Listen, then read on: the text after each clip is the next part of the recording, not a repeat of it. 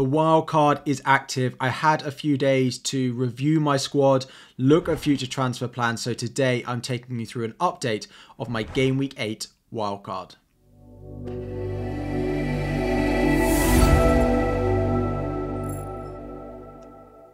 What is up everyone, FPL Harry here and welcome back to another video. Today we are having a look at an update of my Game Week 8 wildcard. I've had a few days to review it, think about some of the players, think in a little bit more detail about what it means to my squad going forward.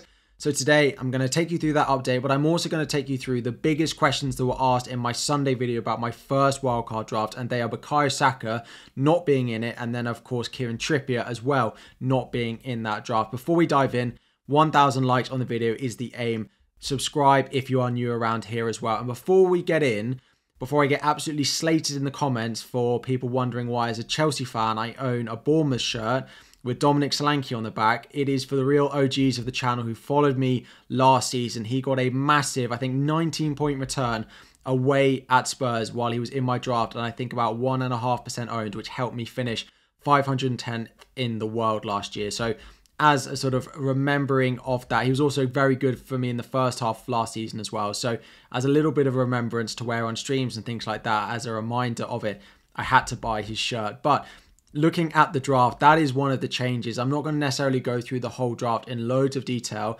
There are a few changes that we've made in here. Turner and Areola, I'm pretty set on that as a goalkeeper combination. The fixtures going forward for Areola from game week 10 are great. I just need Turner to start Crystal Palace and Luton in the next two. He was pretty disappointing from a performance point of view, plus anyone who owns him in FPL in game week 7, but I am hopeful that he's going to keep his place just short term. I need him short term. Crystal Palace are without Olise, Edouard, and now Eze as well. So even away at Crystal Palace in game week 8, he could get something. I do plan on starting him over Areola in that game week. Moving into defence. Matty Cash keeps his place. He's almost essential, I think. Udogie is in there. Dan Burn again. It looks like Botman might even miss game week nine. Game week eight looks an uncertainty that he's going to miss that. And then game week nine after the international break is still a big doubt for Botman. So I am going to go with Burn. Panan again, I've spoken about his fixture run from game week 10. I want to have him in there.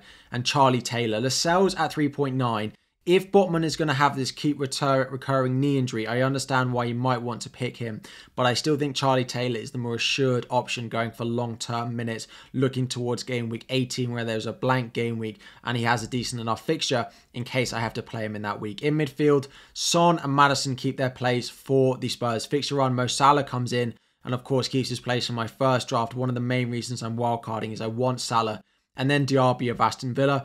Up front, Erling Haaland and Ollie Watkins again are pretty non-negotiable in this draft. We might talk about Ollie Watkins versus Trippier in just a moment. The big difference, I've dropped James Ward-Prowse, which was the option I wasn't necessarily 100% happy with. I actually moved to Almiron on Monday and Tuesday, and I fully recorded this video with Almiron in there. And then I've put Dominic Solanke in, and I had to delete the whole video, which took me three hours to record and edit because I wanted to change one player in my draft. So I have decided to do Almiron or James Ward-Prowse in my midfield down to Anderson, who's 4.4 million, getting a decent amount of minutes either starting but normally off the bench for Newcastle when they do have a fully fit squad. With Dominic Solanke coming in up front for Archer. I don't love Archer as an option. He plays for Sheffield United, who look like they're going to get relegated and not score many goals. He did well in that one fixture when he came in against Everton, but since then has not done great. Dominic Solanke is very weighted towards goals, and I've spoken about this before. In terms of online data, James Ward-Prowse versus Solanke is quite close, but James Ward-Prowse is very weighted towards assist threat and creativity rather than actually scoring goals, which is more rewarded in FPL. Dominic Solanke also plays for a team that doesn't score loads of goals. So when he scores, which he often does, he often gets a lot of bonus points to go with that as well. So that is the main shift that I've made there. But now we need to talk about Bukayo Saka and Kieran Trippier as well. So the question you all asked me last time was with 0.6 million in the bank, how do I plan on doing the Maddison upgrades to Bukayo Saka? Now, last night, Bukayo Saka dropped in price, and I've been keeping my eye on that all week. It was one of those that I expected to go really close, but did I ever expect it to actually happen this week? I wasn't completely sure. So Maddison currently up to 7.9, but he's a 7.7 selling price in my team. I need him to go up one more time, which it does look like he's going to happen this week. A lot of transfers in. That will mean instead of having a 1 million gap between them, it'll only be 0.8 and I have 0.6 in the bank. But it does mean I have to free up 0.2 million more to free up that enough money to do Maddison to Saka, which is my planned move in a few weeks' time. The obvious place for me is to sell Diaby in a few weeks and buy Mitoma. From game week 10, the Brighton fixtures look great. I've got a Estupiñán in place for them already, and I know I want an attacker and Mitoma in for Diaby. I could also do Dominic Solanke out for Ferguson if it looks like Ferguson is going to start, but he looks like he's pretty rotation prone and a bit of an injury issue at the moment. So Diaby at 6.7 is going up slowly in price. Mitoma is also likely to go down in price this week. That would, of course, if Diaby even stays at 6.7, if Mitoma drops to 6.5, that would free enough up enough money for me to make that sideways switch. Now, if it gets towards Friday and I see that that Mitoma price drop isn't going to happen, Diaby's not going to go up in price twice before I want to sell him, that would leave me still 0.1 million short. So the other place I could find it is just downgrading Anderson of Newcastle to Chukwuemeka of Chelsea. Now, Chukwuemeka, I don't expect to start. He is back from injury for Chelsea. As a Chelsea fan, I don't expect him to start games, but I do expect him to get minutes off the bench. So he's not going to necessarily score loads, but as 4.3, he's the best 4.3 million option. This isn't a downgrade I really want to make. I'm hoping that Mitoma is going to go very close, if not drop in price this week. He also has Manchester City in game week 9, so hopefully when people see that fixture, they'll also consider selling him ahead of that one as well. So Maddison up to Saka with the potential price changes. I need to free up 0.2 million more with the draft I have at the moment. Diaby down to Mitoma after the first few weeks after Diaby has played Luton in game week 10 is a plan as long as Mitoma looks like he's going to drop in price. If that isn't going to happen, then I might have to do an extra move on my wild card, not planned, just straight on the wild card of Anderson down to Chuck Chukwuemeka.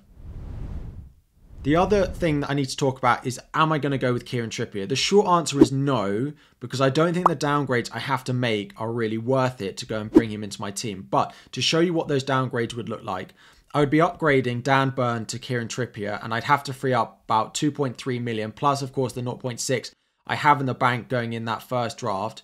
The first switch I would have to do is I couldn't own Dominic Solanke and I downgrade him probably to Archer and upgrade Anderson all the way up to Pedro Neto. Now, Neto is cheaper than Dom Solanke, so that frees up about 0.6 million. It doesn't free up quite enough. I do prefer Solanke, whether it's Solanke, whether I do go back to a 3-5-2 and get James Ward-Prowse or Almiron in there. I do prefer all of them to Solanke, but Neto does look good and he's very focal to what Wolves are doing at the moment.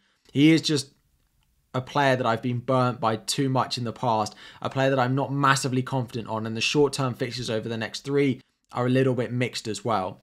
So I'd have to do that move anyway, and I'd have to do another transfer to free up a little bit of money, both of which feel like big downgrades for me.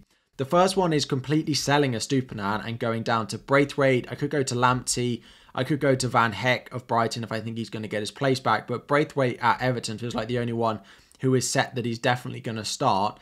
That is a massive downgrade, and it is not really one I want to do given the fixtures from game week 10, how attacking Estupiñán is, and I know I'll definitely want him. So the other one is I could downgrade Ollie Watkins to Alvarez in my team as well. So that is again freeing up enough money that I could do Dan Burn all the way up to Trippier along with that Solanke move. But Watkins is one of those players I really, really want in my wild card. He's so consistent. I need a little bit of consistency in my FPL team, given how badly the season has started. And I don't really want to do that. It does really feel like Trippier versus Watkins in my wild card. So if I was to make those moves, this is what that wildcard draft would look like. So of course, Solanke goes down to Archer. I'd bring in Neto I'm in midfield. I'd downgrade my fourth defender down to Branthwaite, play with two cheap defenders and have Trippier in there as well. It's not something I massively like, but it is a draft that I've seen people putting together. If you have better team value and you can afford maybe another bench defender like Coufal instead of Branthwaite, then great, consider it definitely. But I can't consider it and I am not going to be the one selling Ollie Watkins in my draft, so it would be Estupiñán that has to go. The issue with this, as you'll see, is I only have 0.2 million in the bank, so that planned transfer of Maddison up to Bukayo Saka also doesn't become possible, and there's no real way to free up money in this draft. So as much as I like Trippier, I prefer Ollie Watkins, and I just don't think I'm going to be able to get to him in the meantime, and I'm going to go without him in my wildcard. And this is the draft I keep coming back to Dom Solanke in. I just love his goal threat. Big fan of him in my FPL team. Maybe is the previous seasons talking in me going for him. And I do like Anderson as a pick as well. With the amount of rotation we're seeing in the Champions League, he could still be a great option. Maybe even a better option than Archer. Who do you think scores more points this season? Anderson at Newcastle or Archer at Sheffield United? I think it's a lot closer than maybe the Archer people were going to make me think. I think it's pretty close between the two of them anyway. Let me know what you think. Is Dom Solanke finally time to go and buy him after a difficult start to the season? The next three fixtures are really, really nice for him as well. Let me think about this wild card. No Trippier, but generally, I'm pretty happy with this draft. We're getting very close. There will be a final team selection out on Friday morning, lunchtime, when I'm really close. I've heard some of the press conferences and I can finally record a video that I think is really, really close. Although I don't expect this team to change very much, if at all, come the game week eight deadline. Game week 8 wildcard is active. Let me know what you think. Any questions you have about your team as well, drop them in the comments section down below. Like the video if you haven't already. 1,000 likes is the aim on this video. Subscribe if you are new, and I'll be back again very soon.